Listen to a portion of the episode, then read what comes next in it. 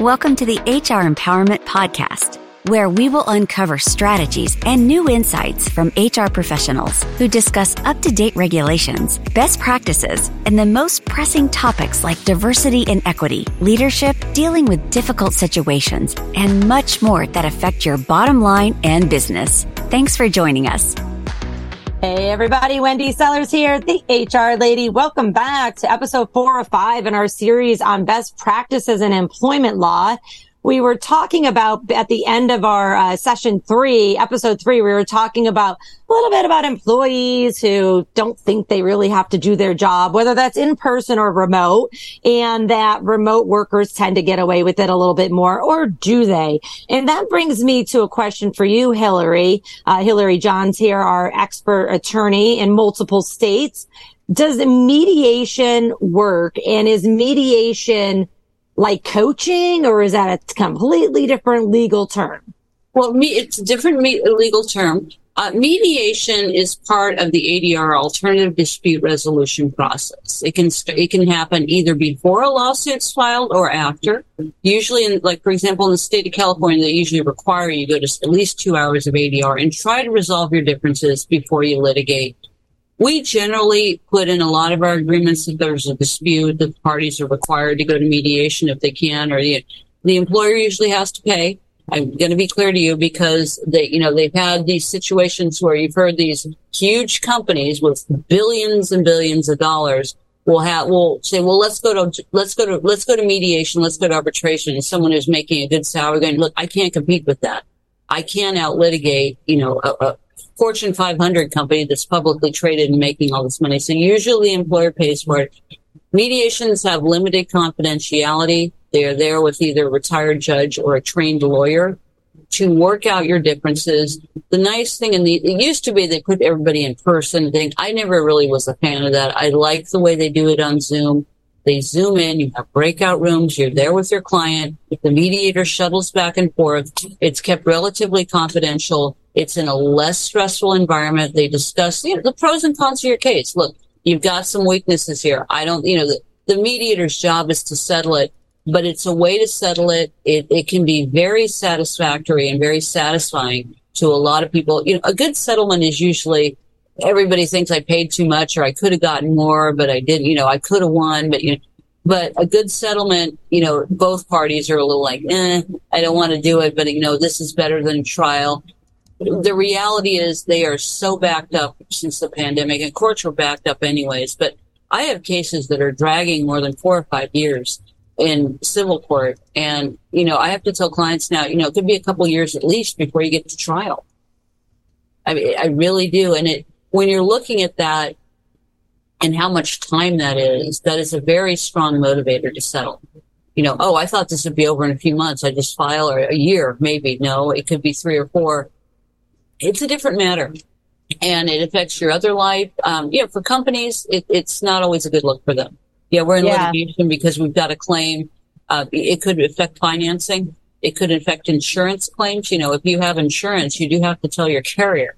It's not like, I rear-ended your car. Can we not tell our insurance company to call me? You need to tell them.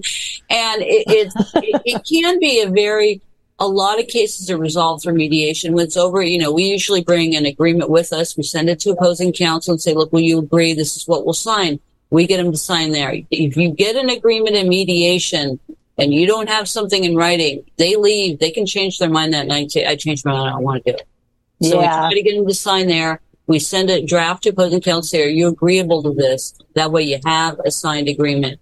And, the relief of something being over and a big conflict and a big stressful thing, because it's stressful for both parties, really. It really is. And, they've done these things where, a lot of people sue. I'm sure some attorneys do. We obviously don't, and I don't think most attorneys do. They just sue saying, well, they've probably got insurance, they'll just settle. That's not an advisable practice, but it does happen. And employers fall prey to that, where they're going to get served with something. They may not even be at fault, but they know it's cheap. They're hoping, the plaintiff's attorney is hoping that it's cheaper to settle through an insurance claim or a payout than what you're going to be paying your lawyer.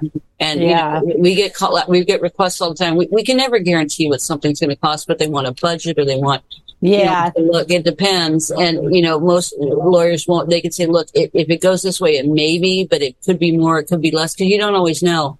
But it's like, it's like saying, Hillary, well, I don't know. I can give you an estimate if you swear to me you're telling me the truth. Yeah, exactly. The more information I find that you forgot to tell me, then guess what? My cost just went up. Hey, I do have a question. You kind of mentioned this a little bit, the mediation or arbitration that it needs to be signed and agreed upon. If you intend on using mediation and arbitration regularly, does it need to be listed in an employment handbook? I'm careful about employment handbooks because I would put it in your employment agreement. And there are excluded, like California, for example, has the Silence No More Act, you know, where they try to get people to go under, you know, they try to get people to sign NDAs about sexual harassment, sexual assault. There's federal law about that now. There's President Biden. I am very careful about employee handbook. We encourage what are called policies, because an employment handbook is a contract. And if you are out of date, that's going to be an exhibit at trial, seeing they're not keeping pace with the law. They don't know what it is. They're negligent. If you have a policy that's open, you know, we encourage this, and, you know, these are things we don't allow. We have ones that we prepare for companies routinely that are sexual harassment and discrimination, and, you know, that persons with disabilities, you know, gender, race, anything like that, that this is our policy. This is who you can contact, more than one person. If you're not comfortable with that, these are your options. You know, with these sites, you know, to the state complaint. If you don't feel comfortable talking to, this is where you can file a complaint. So we do encourage in the employment agreements to say, look, if there's a dispute, we request that you go to mediation. Often the employer has to make a business decision. We will pay for that, you know, depending on where you are in that situation. Some arbitration is not legal to do anymore. You can't compel arbitration. And, you know, in California, there's cases that have gone up to the Supreme Court about whether you can require arbitration, or all claims have to be arbitrated. Typically, that's happening with the PAGA claim. You know, they had that Viking cruises matter that just came out. So I was in court last couple months, and the judge was reading the opinion from the Supreme Court. Okay, well, based on this case, the Viking Union says we can only do this. So they are following, and courts are following because they have to. And a lot of times they don't know what the law is going to be. You know, you have to send out an update. But I would recommend that you have policies as to that. And if there's arbitration or mediation that you're going to require, I would put it in their agreement, whatever they're signing. I would have them sign a separate employment agreement. I'm not saying an employee handbook is not a good idea, but we usually call it a resource book, or we have company policies and things like that. Because if you don't have it, it is a contract. And if it's out of date or you have an illegal provision, you know, then everything's gone. Or it's more material for the opposing lawyer. So, well, thank you so much for that advice. That is amazing. Thanks everybody for listening to episode 4 or 5 of our 5-part series on best practices in employment law to avoid having to go to trial, to avoid having to end up in the newspaper and everything else. I want to cover a few more things that we have already talked about, but we kind of glossed over. And in episode 5, I want to talk about the fact that you volunteer and you are a pro bono attorney. So everyone, we will be right back. Thank you for joining the HR Empowerment Podcast, brought to you by Aurora Training Advantage. We hope you've gained new insight and strategies to navigate the HR profession. We look forward to you joining us again on the HR Empowerment Podcast.